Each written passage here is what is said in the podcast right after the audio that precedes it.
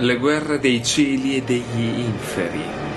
Sigmar, irritato dal fallimento del grande negromante nell'aiutare la difesa dell'Holgate di Gotizar, diede la caccia a Nagash, a Shaish.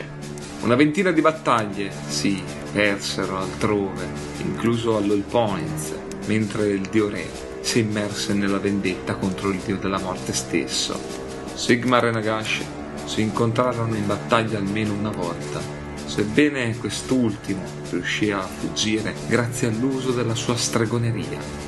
Fu successivamente il mortarca Orpheum Catacross ad incontrare il dio re per conto del suo padrone, sapendo però benissimo che probabilmente era già condannato gli eserciti di Ossian vennero sconfitti da Sigmar sulle rive del lago Letis e l'essenza del Mortarca venne sigillata nella Midnight Tomb Stormvault. Ma in quel ciclo di rabbia infinito, Sigmar divise accidentalmente le barriere della Shroud Cage, dove fu imprigionato tempo prima il re delle carogne.